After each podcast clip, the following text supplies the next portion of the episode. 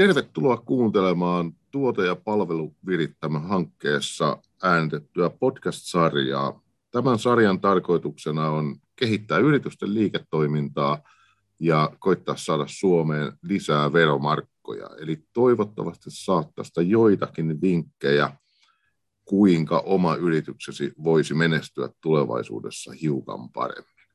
Tämän päivän teemana on luottamus ja vieraana mulla on täällä Jarkko Saari. Jarkko kertoo kohta itsestään hieman lisää, mutta mulla itsellä tausta on se, että mä oon Metropoliassa lehtorina ja mulla on pari omaa yritystä tuossa. Toinen on konsultointi ja toinen elintarviketehdasta. Mä oon tuossa yrittäjien hallituksessa ja kymmenkunta yrityksen advisor boardissa. Ja mun nimi oli siis Otto Härkönen ja mä oon teidän hostinne tänään. Mutta kerro Jarkko itsestäsi. Tervehdys vaan ja mukavaa, että sain kutsun. Olen siis Saaren Jarkko ja Toisintekijät Oystä. Tosin en ainoastaan Toisintekijät Oystä tässä, kun Otto toi vähän tätä yrityskuvioon, niin olen viisi K Group Concernin yksi, yksi omistajista, joka toimii emoyhtiönä, ja Toisintekijät Oy on, on yksi tytäryhtiöistä ja Elämänhuoltamo on, on toinen, ja tänään tässä istun nimenomaan nyt Toisintekijät Oyn paita ja hattu päässä. No, Otto vähän kertoo, että et, et kuka hän on ja mistä hän on, niin mun tausta tulee vahvasti tuolta sosiaalipuolelta, niin kuin osaaminen ja, ja, ja johtaminen ja tämän, tämän tyyppiset sektorit on siellä vahvana ja mä oon koulutettu ratkaisukeskeinen terapeutti ja mä tuon sit sieltä ratkaisukeskeisen terapian maailmasta, tuon aika paljon näkökulmia ajatuksia, ajatuksia ihmisen mielen saloista ja siitä, kuinka ihmisen mielen saloja pystyttäisiin hyödyntämään yritysten kehittämisessä ja tämän päivän teemaan erityisesti se liittyy, kun me puhutaan teemasta luottamus.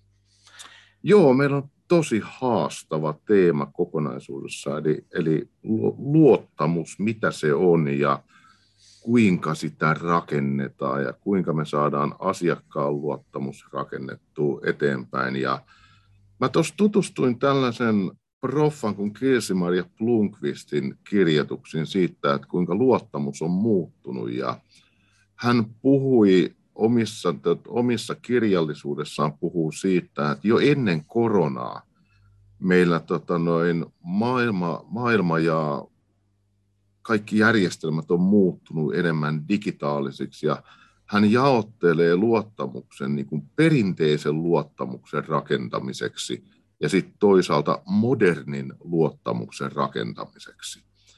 Ja tässä perinteisessä luottamuksessa Kirsimarian, Kirsimarja käsittelee sellaisia asioita kuin ihmisiä, ihmisten välistä kanssakäymistä, fyysistä tilaa, se, että se luottamus rakentuu hitaasti, siihen kuuluu tärkeänä osa-alueena luottavaisuus, jollakin tavalla sen hitaan toisen tuntimisen kautta niin on ennustettavuutta mukana. Ja sitten toisaalta passiivisuutta, eli niin kun, kun sä luotat johonkin toiseen, niin sä voit olla aika passiivinen sillä lailla, että sun ei tarvitse kauheasti sit niin kun tehdä sen eteen, vaan sä luotat, että toinen saa hommat tehtyä. Mutta sitten kun me tullaan tähän moderniin luottamuksen rakentamiseen, jota varsinkin nyt niin kun koronan jälkihöyryissä ja tämä digiloikka on ollut tosi valtava, niin meille tulee sitten siihen luottamuksen rakentamiseen tulee sen ihmisen lisäksi tulee niin kuin teknologian toimivuus, mitä teknologiaa me käytetään, kun me kohdataan digitaaliseksi, ää, instituution tuoma arvostus sinne taustalle, sitten niin kuin tästä fyysisestä tilasta siirrytty virtuaalisiin tiloihin, yhä nopeampaa, nopeampaa. Eli luottamus pitää pystyä rakentamaan niin kuin melkein heti, kun aikaisemmin sä oot voinut niin kuin vähän jutella siinä ja kahvikuppia ja niin poispäin. Yhä, tarke, yhä enemmän analyyttisyyttä tarvitaan. Totta kai toisen ihmisen ymmärtämistä, mutta myös niin kuin tämmöistä proaktiivista toimintaa. Mitä, mitä sulle herää, kun sä toimit tämän teeman piirissä aika paljon, niin mitä sulle herää tavallaan tästä muutoksesta? Oletko kokenut, että tämä muutos on saman tyylinen kuin mitä toi Kirsimarja kuvaa siinä omassa, omassa teksteissään? Kyllä mä silleen ton allekirjoitan ton tavallaan, että mitä tämä moderni maailma on tuonut mukana, niin juuri ton, ton näkökulman siitä, että luottamus, niin kuin tavallaan se pitää pystyä rakentamaan jotenkin hirmu paljon nopeammin aiemmin, kun meiltä puuttuu. Kuvitellaan nyt vaikka, että viedään tämä tämmöiseen Teams-maailmaan. Ja, ja jos meillä ei olekaan sitä kahvikuppia siinä, siinä mukana, kun me kohdataan, vaan tässä ollaan suurin piirtein silleen, että terve, sitten kerrotaan ne nimet ja sitten silleen, että milläs asialla tässä ollaan. Että et se koko niin kuin se... se rytmiikka, sen luottamuksen rakentamisen ja ne elementit, millä se tehdään, niin nehän on hirmuisesti tietysti muuttunut.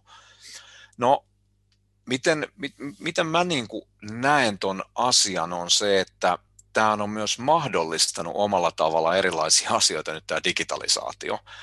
Että et, et esimerkiksi vaikka niin kuin itsensä, kyky lukea itseään, jos ajatellaan, että ollaan vaikka näillä kameroilla näkyviä, niin sitten se, että mähän en normaalisti, jos me ollaan siellä toimistossa tai palaverihuoneessa, niin mähän en näe itteeni käytännössä katsoa ollenkaan. Joten mä en tavallaan pysty ehkä myöskään niin paljon vaikuttamaan siihen, että millaisia mun oman kasvon eleet, ilmeet, mä en näe niitä. Totta kai mä voin tehdä niitä asioita, mutta mä en rekisteröi niitä samalla tavalla, koska mulla ei ole sitä peiliä.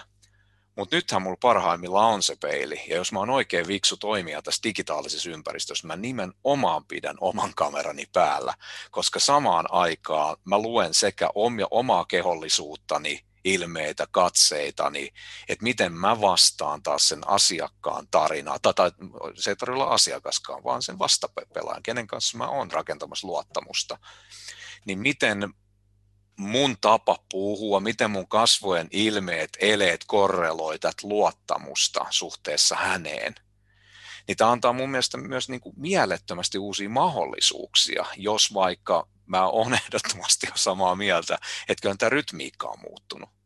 Mutta samalla tämä modernisaatio tuo meille kyllä hienoja ulottuvuuksia luottamuksen rakentamiseen, koska jos mietitään, mitä luottamus, mit, miten luottamusta esimerkiksi parhaimmillaan voi rakentaa.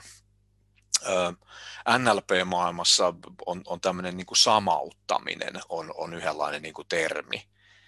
Ja sitten mä mietin niin kuin sitä, että sitähän se luottamus parhaimmillaan on. Että pyritään vastaamaan sen toisen signaaleihin, rytmisyyteen, kehonkielisyyteen, intonaat, siis äänen, äänenkäyttöihin, puhumalla ehkä samantyyppistä kieltä kuin hän, jolloin puhutaankin itse asiassa oman toiminnan ja käyttäytymisen joustattamisesta. Ja tätä kyseistä sanaa ei löydy Suomi-sanakirjasta, se löytyy, me, se löytyy meidän kirjastosta. Niin kyetä joustattamaan omaa käyttäytymistä suhteessa toisen käyttäytymiseen. Ja siellä perustausta on pyrkiä rakentamaan luottamus meidän kahden välille ja luomaan sitä kautta siis tunnetila siitä, että perhana, hei nyt tässä on jotain tuttua, kun mä istun tuossa Oton kanssa ja, ja, ja mites toi jotenkin, mites mä nyt bondaankin ton Oton kanssa jotenkin niin kuin näin hyvin. Ja mehän voidaan itse vaikuttaa siihen hirveän paljon, kun me luetaan sen toisen signaaleet. No, joo, no, tässä tuli oikeastaan just, että tämä on, tämähän on sitä ymmärtämistä. Se on vaan niin kuin pilkottu paljon pienempiin uh, osa-alueisiin, niin kuin just tämä kehonkieli. Mutta oli, oli tosi upea juttu. Mä, siis, mä taas huomaan, että hitto soiko, kun mä oon vanha. Siis, ei tässä nyt ihan tuoreita olla enää itsekään. niin, niin, mutta siis tiiäksä, kun sä puhuit tuosta niin tästä digitaalisuuden mahdollisuudesta, että sullahan on peili, kelle sä jutut, mm. ko, juttelet koko ajan, että sä näet, mit, mm. kuin sä käyttäydyt ja muuta, niin toihan on niin erinomainen, äh, erinomainen ajatusmalli, että sä pystyt niin kuin saamaan siitä tekniikasta paljon enemmän hyötyä irti, kuin mitä se toisaalta sitten tuo haittaa. Tietysti tämä vaatii, mä ajattelen sitä, että, että silloin me mennään temperamenttikysymyksiin tai, tai ihmisen persoonaan, mennään ehkä enemmän niin kuin sitä kautta, niin mä ymmärrän se tietyllä lailla vaikka introvertit ihmiset, jos, jos vaikka katsoo sitä sitten siitä näkökulmasta, niin asetelma siitä, että minä näen koko ajan itseni, kun minä tässä puhun, niin ei ole helppo tietenkään, mä en väitä, että on niin kuin helppo, mutta sitten jos sen kääntää tuohon, että vau, mikä mahdollisuus tämä itse asiassa on, mun myös oppia itse itsestäni ja tavastani olla, niin kyllä silloin myös nekin, mä en tiedä, onko tämä nyt introverttikysymys, mutta ne persoonat, joille se on kiusallista ja tuntuu epämiellyttävältä katsoa itseänsä, kun puhuu, niin tämä on loistava paikka harjoitella sitä. Harjoittelisi ensin turvallisessa ympäristössä, vaikka friendin kanssa tai jonkun sellaisen henkilön kanssa, johon se luottamuksellinen suhde on jo niin vahva, että mä uskallan, mä voin vaikka vähän töpätäkin tässä, se ei haittaa mitään, koska tämä kytkeytyy teemaan häpeä. Kun me ensin harjoitellaan turvallisessa ympäristössä, niin meidän ei tarvitse ehkä hävetä niin paljon itseämme, joka kytkeytyy taas identiteettiin, minäkuvaa. Me voidaan vahvistaa tälle mun mielestä hirmu paljon myös sitä niin kuin minäkuvaa, lisätä Kyllä, rohkeutta joo, ja poistaa häpeää. Joo, tämä on, tämä on, niin kuin, nämä on mielenkiintoisia kysymyksiä. Mä, tota noin, äh, jos mä pohdin niin kuin luottamusta, luottamuksen rakentamista, äh, eri niin kuin konteksteissa, olkoon vaikka sitten esimies ja alainen välinen suhde, tai sitten olkoon yhteistyökumppani, tai asiakas, tai sitten niin kuin ä, oma perhe, tai se ä, rakas, tai, ä, tai lapset, tai ystävät, niin ä, minkä näköiseen viitekehykseen sä laittasit nämä? Eikö nämä kuitenkin ole loppujen lopuksi kaikki aika samaa juttua? Että se luottamus rakentuu jostain, se rakentuu niistä niinku teoista ja siitä, että sä osaat jotain, että sä pidät sanasi ja niin poispäin. Onko näistä sun mielestä mitään eroa? Tämä on tosi mielenkiintoinen. Mä törmään tämän tosi usein. Ja... ja... Mun, mun sisällä asuu siis pieni, pieni insinööri myös. Ja mä oon tavallaan mä oon hyvin, hyvin niin kuin looginen ja, ja tavallaan sitä kautta myös mä etsin niin kuin yksinkertaistuksia, koska mun mielestä monet asiat ovat yksinkertaisia kuitenkin. Me teemme niistä vaan helposti monimutkaisia. Ja tällä introlla mä ajan siihen, että kun mä kysyn, mä pohdin, että mitä, mistä luottamus rakentuu, niin mä näen sen jotenkin kolmiona. Ja mä lepuutan itse hyvin usein vasemmalla olkapäällä tällaista kolmioa. Mulla on se niin kuin metaforani.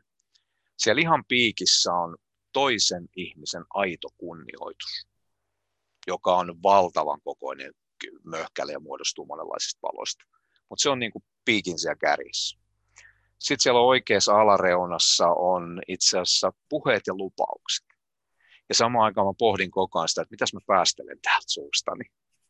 Onko ne sen kokoisia, ne asiat, että et tietyllä lailla mä lupaan sen, lupaan niin vähän, että voit olla absoluuttisen varma, että pystyt sen pitämään.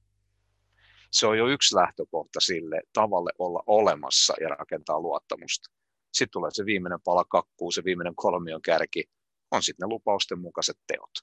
Ja jollain lailla kaikessa yksinkertaisuudessaan tätä triangelia, kun pyörittää vaikka vuorovaikutuksessa, ja huolehtii siitä, että toiselle syntyy vaikka se koko ajan se tunne, että totta aidosti kiinnostaa, mitä mä, mitä mä fundeeraan, jollain tullaan kysymisen ja kuuntelemisen jaloon taitoon. Meillä on oma tällainen iloinen viisi K-maailma, joka muodostuu sanoista kunnioittaminen, kysyminen, kuunteleminen, kannustaminen ja kiittäminen. Ja musta nämä kytkeytyy siihen aitoon kunnioitukseen hirmu vahvasti nämä kaikki viisi koota. Se, että mä annan arvon myös ton toisen sanomisille, mä oon kiinnostunut niistä. Se, että onko mä samanmielinen hänen kanssaan aina, ei, se on eri asia. Mutta se, että mä annan arvon sille, että ahaa, okei, se funtsaa ja kelaa noita asioita tosta näkökulmasta. Aha, sillä on varmaan joku pointsi, mitä hän varten. Ja jos mä oon yhtään kiinnostunut enemmän siitä, mä lähden vähän utelemaan lisää, jolloin mä luon taas luottamusta ja mulla on helpompi käsittää, jolloin mun on helpompi arvostaa. Ja sitten tullaan tietysti, niin kuin sanottu, puheet ja lupaukset, jos viedään tämä lasten kasvatusmaailmaa. Mitäs ne kasvatusoppaat yleensä sanoo? No niin, lupaa, ju- lupaa just sen verran, mistä olet varmaa, että pystyt pitämään, koska Juuri. Pahinta on se, että sä petät luottamuksen. Lupasit, Juuri. Että huomenna tulee jäätelötötterö, mutta ei tule. Joo. Ei tämä Juuri. Sen kummosempi ole tavallaan. T- Tämä on hassu tämä meidän maailma, koska tota noin, ää, oikeastaan kaikkihan meillä perustuu siihen luottamuksen Eikä. rakentamiseen. Eli äh, nyt jos me ajatellaan niin kuin vaikka dollarin kurssia, kurssia tai euron kurssia, äh, niin aikaisemmin se oli kultavarannossa ja nykyään se perustuu vaan siihen luottamiseen, että hei, että keskuspankit sit kantaa sen vastuun, mitä ne on ottanut. Ja sitten näihin on, näihin on tullut niin kuin lisää niin kuin lohkoketjuja ja Tek, tek, tekniikkaa kehitetty niin jonkun A P I-talouden kanssa, että sä keräät dataa ulkopuolelta, sulla on A P I-rajapinta, sä keräät dataa sieltä ja sit sä liität omaa dataa siihen, ja, mutta sun on vaan luotettava siihen toiseen, toinen tuottaa oikeellista tietoa. Ja tämä on aika, tämä toisaalta on aika vaarallista, siis kun me ajatellaan niin kuin nyt digimaailmaa, nettimaailmaa kokonaisuudessaan, niin meillähän on tosi paljon lähteitä, josta me ei voida olla ihan täysin varmoja, että onko se luotettava lähde. Tämä on hyvä, hyvä pointti, ja niin kuin tässä ajassa, niin jos meidän piti aikaisemminkin olla lähdekriittisiä, vielä silloin kun kirjahyllyssä oli Spektrumi, nuoremmat kuuntelijat eivät tiedä sanaakaan, mistä puhutaan, mutta tota... joskus aikanaan myytiin sellaisia tietosanakirjoja, jotka olivat sen ajan Google. Niin, ja Wikipedia. Ja Wikipedia. Niin, niin, tota, onhan se selkeä, että kyllä niin kuin, sitä mä toivoisin tosi paljon itse ihmisiltä, sellaista lähdekriittisyyttä, että et oltaisiin oikeasti niin kuin kriittisiä. Ja ennen kaikkea ei nyt ainakaan suollettaisi sitten tuolla sosiaalisessa mediassa sitä jonkun kaverin kirjoittamaan sitä, tätä ja tota. Plus sitten se, että niin mälsä ehkä nyt tää nostaa tähän esille, mutta otetaan nyt tämä erittäin ikävä Ukraina-case. Varmaan propagandakoneistot jytää molempiin suuntiin, sekin pitää muistaa. Et, et mä, en, mä en todellakaan tarkoita, enkä, enkä asetu nyt kummankaan puolelle, enkä kumpaakaan vastaan. Pitää aina niin kuin muistaa, että, että tällaisessakin tilanteessa on, on koko ajan lanteillaan aina puolensa, ja kone, koneistot jauhaa tietoa ja kuvamateriaalia ja muuta, ja mikä on relevanttia, mikä ei ole, mikä on uskottavaa, mikä ei ole. Niin kyllä, niin kuin, kyllä meidän lähdekriittisyys tässä ajassa, koska sitten sit inputtia tavallaan sitä viestisisältöä tulee huikeat määrät ihan nanosekunneissa, niin kyllä me ihmiset ollaan tosi tiukilla, jos me ei olla, olla hereillä koko ajan ja lähdekriittisiä, koska mä tietysti kun mä tarkastan terapeuttina myös ihmisen ahdistuneisuutta ja, ja sitä, niin kyllä tässä ajassa on tosi helppo ahdistua ja te- testauttaa sitä kautta, että kuinka se resilienssi mahtaa toimia ja kuinka ei, ja. Koska kyllä sit tavaraa tulee hurjasti ja mihin mä voin luottaa ja mihin en. Mä tota...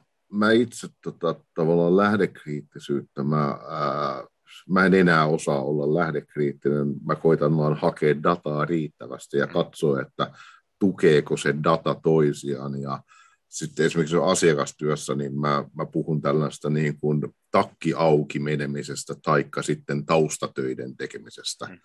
Se, että sä kaivat, niin kun, jos sä oot uuteen yritykseen yhteydessä, että sä kaivat sieltä dataa, että paljonko siellä liikevaihtoa, minkä, näköis, minkä näköisiä tuotteita ne on ollut, keitä siellä mahdollisesti on töissä ja mitä ne työntekijät postailee linkkarissa tai Facebookissa tai Instassa tai Twitterissä, että löytyykö tällaisia. Että niin kun, tällaisen taustatyön tekeminen ja sieltä sen A, niin kuin analyyttisyyden nostaminen niin kuin sitä, että sä niin kuin koitat lukea sieltä sisältä, mitä siellä tapahtuu, kuinka siellä tapahtuu, ja.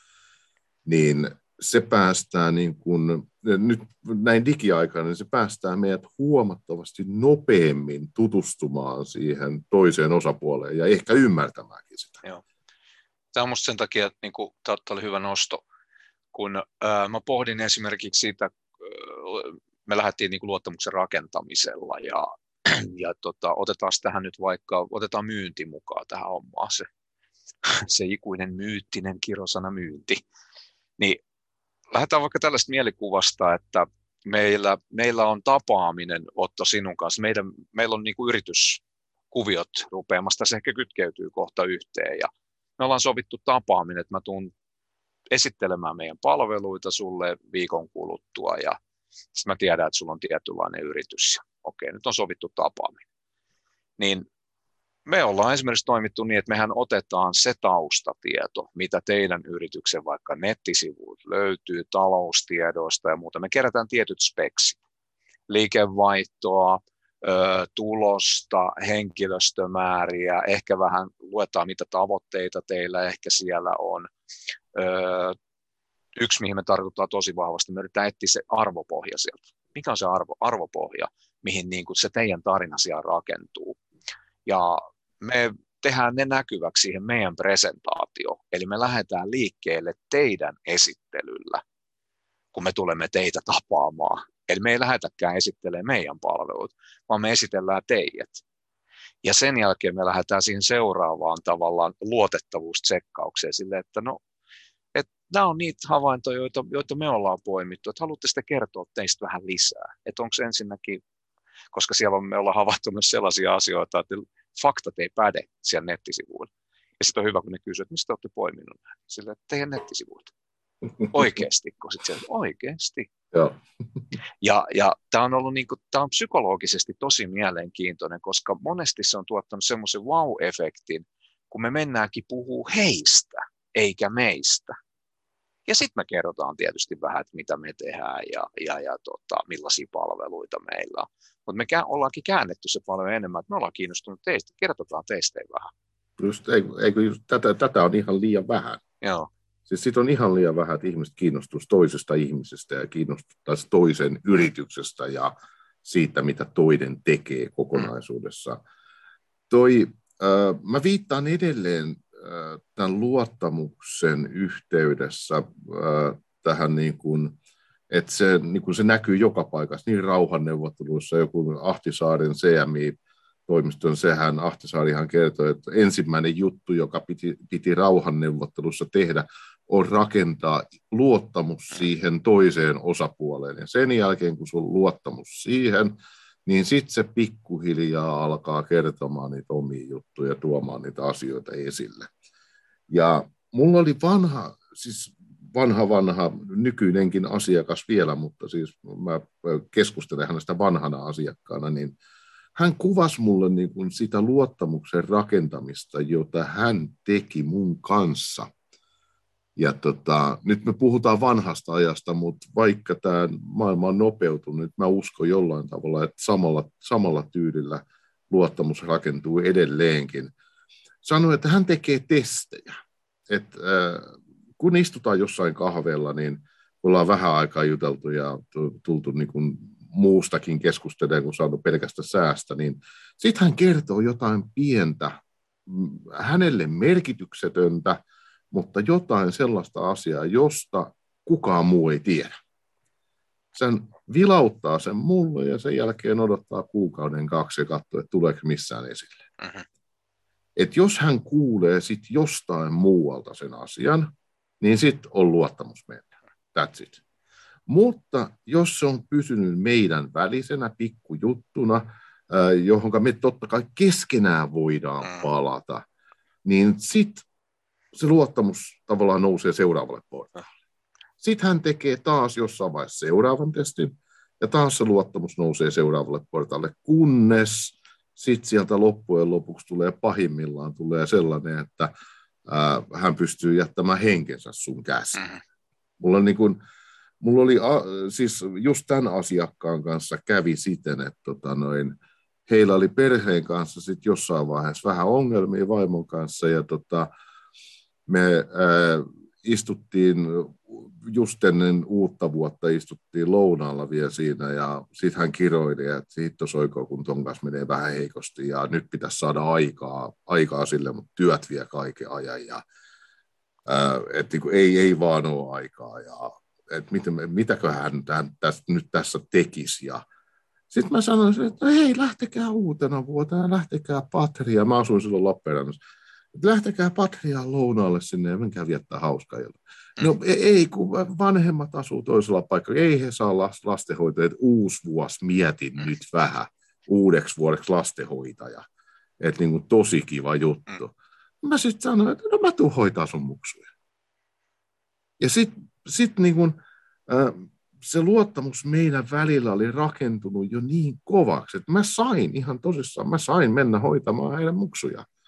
Mä, mä ammuttiin raketit siinä illalla ja sitten katseltiin telkkariin ja ne vietti mukavan, mukavan illan vaimonsa kanssa, mutta mä jotenkin näin, että luottamus voi rakentua aika pirun kovaksi myös asiakassuhteessa. Ky- kyllä se näin on ja sitten mitäs tää, mitäs tää kaikki niin kuin ihan ensisijaisesti on? Kahden ihmisen välistä toimintaa tai kahden tai useamman ihmisen välistä.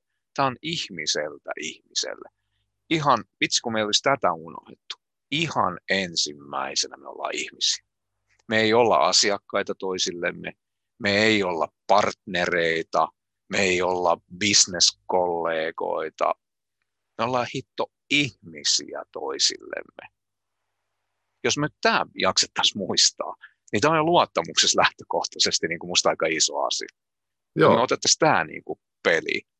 Ja musta on hy- hyvä toi sun story, story niin kuin siinä mielessä, että, että mä, en osaa, mä en osaa ajatella tätä tällaista, kun sä sanoit siitä, että hän kertoi sinulle pienen salaisuuden, jota jäi odottamaan, että paljastuuko se.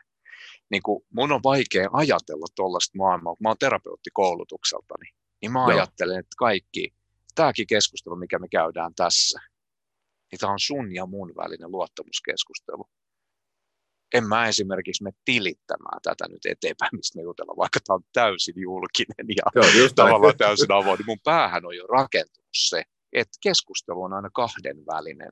Se on meidän välinen luottamussuhde. Sitten me voidaan keskustella ja sopia yhdessä, mistä, tä, mistä kaikesta tästä on ok puhua eteenpäin. Mutta mä lähden yleensä siitä ajatuksesta liikkeelle, että ei mistään, kunnes joo. Se toisin sovitaan. Niin silloin se on tavallaan niin kuin hys. Tämä on, tämä on kahden salainen suhde ja tarina, mitä tässä nyt on. Mut en mä tiedä, onko mä naivi, mutta... Niin, mutta sulle tulee se ammatin kautta. Kyllä, kyllä, kyllä. Niin kun, mutta mut... se tulee myös ajattelu.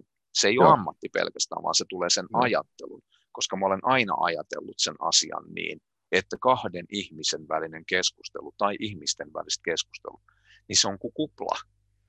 Se on kupla, jossa ne ihmiset ovat siinä tarinassa. Ja sitten sen kuplan ulkopuolella siitä tarinasta ei tarvitse hiiskua, ellei siitä ole toisin sovittu. Jos me määritellään, että tämä on täysin ok, me vo, sä voit sanoa kaiken, käyttää minua vastaan, minkä olet tänään sanonut, niin se on tosi ok, eikö vaan? Joo, joo just, just, just näin. Toi, toi tavallaan, toi, niin kun, me ollaan aika syvän ääressä tässä, kyllä. Koska meillä on kuitenkin... Meillä on aika paljon juoruja ja some on täynnä huhuja ja siellä on disinformaatio ja tarkoituksella tuotettu ja tarkoittamatta tuotettua dataa. Ja se luottamus välttämättä ei aina niin kauhean kova ole, koska ne valuu sitten ne asiat muualle. Niin se on. Ja kyllähän tämä tavallaan tämmöinen, niin kuin, mä joskus itse, tai, tai mua on syytetty naiviksi. Kun mä, tota, mut kysytään, että miten, miten, niin kun, miten sä suhtaudut luottamukseen uuden ihmisen kanssa, niin sitten mä oon sanonut, että mä lähden siitä ilmiöstä, että se on täysvesilasi, eli se on sato. Sitten sen ihmisen toiminta alkaa jollakin tasolla toteen näyttää, että pysyykö se satana vai, vai rupeeko siellä tapahtumaan jotain, että rupeeko se läikyttää, sitten voidaan siitä, siitä lasista niin kuin veikka, rupeeko se tippumaan. Mutta sehän ei välttämättä edes, että se täytyy olla jotain todella rajua, että se koko vesilasi kaatuu ja se on niin kuin nollassa. Se voi olla, että sieltä läikkyy jotain pois ja se ei ole enää saman verran, sitä voidaan rakentaa uudelleen. Mutta sitten se kommentti, että luottamus pitää ansaita, niin mä oon siitä vähän kriittinen. Ai, onko niin, että luottamus, että luottamus on olemassa ja sitten sitä koko ajan rakennetaan tavallaan lisää. Mutta luottamuksesta voi menettää, mutta mä ymmärrän sen ansaitsemisenkin. Mutta se, että joo. jos me lähdetään siitä ajatuksesta, että mä luotan, eli nyt me tullaan positiiviseen ihmiskäsitykseen, mä en ole oikeasti naivi, koska kyllä mä katon koko ajan toisen toimintaa, mutta mä lähden siitä oletuksesta, että toi toinen ei yritä mua pettää. Ja silloin se on tavallaan ajatus siitä, että mä ajattelen, että se on sata. hän voi teoillansa näyttää sitten jotain muuta, voi olla väärinymmärryksiä, voi tulla sitä sun tätä siihen, että luottamukseen tulee säröjä. Mutta mä lähden ajatuksesta, että se on sata.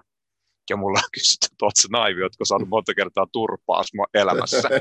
Niin voin sanoa, että en. Olenko minä, olenko skeptinen? Öö, katselenko ympärille? Seuraanko ihmisen toimintoja? Kyllä. Mutta mä lähden siitä ajatuksesta, että siksi se on sata. Että se ei yritä tehdä mulle mitään häijyä, eikä pahaa, eikä yritä juksuttaa mua. Mutta niin kuin sanottu, tämä on mun tapa katsoa maailmaa. Ei kun siis toi, toi oikeastaan taitaa olla niin kuin valtaosan ihmisistä tapa katsoa mm. maailmaa. Että se, et se ei harva, harva lähtökohtaisesti ajattele, että toi koittaa huijata mua mm. tai toi koittaa pettää mua. Et kyllä se taitaa niin kuin valtaosalla olla just se, että silti me luotetaan. Silti ei tarvitse olla naivia sinisilmäinen. Joo, just näin. Että me, niin kuin me, luo, me luotetaan niin kuin määrätyllä tavalla ja sitten se... Sitten se luottamus joko kasvaa tai se vähenee, mutta tosi, tosi harvoin, todellakin näet, tosi harvoin se menee ihan täysin nollaan. Jossain, jossain riitaisessa avioerotilanteissa tai jossain oikeusjutuissa, niin tällaisissa so, vakavissa sopimusriidoissa, ristiriidoissa, niin se voi olla, että se menee, mutta se on, ei, ei se kuitenkaan kauhean yleistä ole, Kyllä. että se ihan täysin nollaan menee. Niin, koska sen takia mä oon siitä siksi niin kriittinen, kun, kun se on se, että luottamus pitää ansaita, niin, niin mun päässä se kuulostaa siltä, että luottamusta ei ole. Eli silloin se on tavallaan niin kuin, mä näen sen, että perhana onko se siis niin kuin nolla, kun joo, luottamus jo. pitää ansaita. Ja silloin mä ajattelen, niin kuin, että, tai mun, mun päässä se kääntyy niin, että minä epäilen silloin tuota toista, koska minä en luota siihen, koska hän lähtee nyt ansaitsemaan tästä nollasta ylöspäin sitä. Mutta niin kuin sanottu, tämä on yksi tapa tarkastella luottamusta, eikä yritä syöttää kenellekään tätä. Minulla se on toiminut, koska se tekee minulle myös itselle hyvää. Tuleeko pettymyksiä myös? Voi veikkonen tulee. Aina tulee. Jo. Totta kai. Toi... Uh... Luottamuksessa on, niin kuin, siinä on yksi mielenkiintoinen, kun liiketoimintaahan meidän on myös ajateltava niin kuin näissä jutuissa, jostain se leipä saadaan ja jollain tavalla se leipä, leipä maksetaan, niin luottamuksessa yksi hassu juttu on tällainen kuin vaihdantakustannus. Mm. Ää, joku on jossain vaiheessa sanonut sitä, että tota noin, mitä korkeampi luottamus sulla on, niin sen paremmin saat kaupan aikaa ja sen nopeammin se homma tapahtuu. Jolloin se säästää aikaa ja ö, luottamuksella on iso merkitys myös sit, niin siihen liiketoimintaan kokonaisuudessaan. Eli se vaihdantakustannus silloin se päätöksenteko tapahtuu helpommin. Ja jopa hintalappu. Mä näen Joo. sen niin kuin, että se, se korreloi jopa hintalappuun. Just kun näin. Mä ajattelen, että kun luottamus on, sä, sä pystyt rakentamaan nopeasti hyvän luottamussuhteen ja luottamuksen, vaikka siinä myyntitapahtumassa, niin sillä hinnalla ei välttämättä olekaan enää siinä päätöksenteossa niin ratkaisevaa merkitystä. Mutta sitten jos, jos ei saa vahvaa luottamusta, niin hinta on tavallaan se helpoin, mistä ruveta sitten ikään kuin nyhrää ja nähräämään. Ja sitten silleen, että no joo, kyllä mä voisin muuta, mutta vähän toi hinta, hinta, hintakin on, niin kuin emme, emme oikein tiedä. Koska se on tavallaan, sehän on helpoin pakokeino todeta, että no kun toi hinta. Tämä, tota noin, tämä keskustelu voisi jatkuu varmaan muuten ei niin kuin kuinka pitkään. Me ollaan, me ollaan niin kuin ihan muutaman lyhkäisen teeman kanssa saatu kuluun kohta puoli tuntia tässä. Ja tota noin, kun meillä on rajallinen media-aika, niin meidän on ikävä kyllä tota, äh, pistettävä purkkiin. Kerro vielä, mistä se viisi K:ta tuli ja... kun ne vilahti nopeasti, toisto on oppimisen äiti. Se on luottamukseen liittyvä, tosi tarkka. Kerro kuulijoilla vielä, mistä se viisi K:ta tulee ja mistä teidät saa rakentaa luottamusta sille yritykselle, jos jollekulle tulee fiilis, että nyt me tarvitaan vähän tästä lisätietoa. Ykköskoona on kunnioittaminen, kysyminen, kuunteleminen, kannustaminen ja kiittäminen. Ja meidät löytää vielä sellaista osoitteesta kuin www piste toisintekijät piste fi.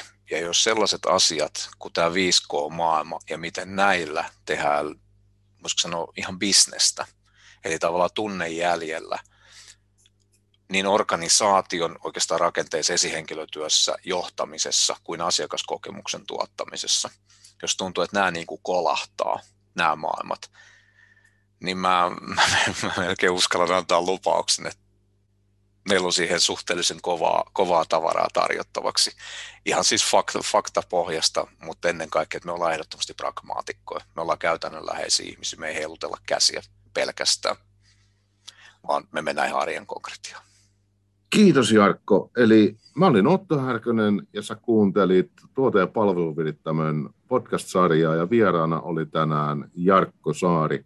Ja nyt mä päätän siihen viimeiseen asiaan, eli siihen viimeiseen kohon. Kiitoksia. Kiitos. Moi moi. Moro.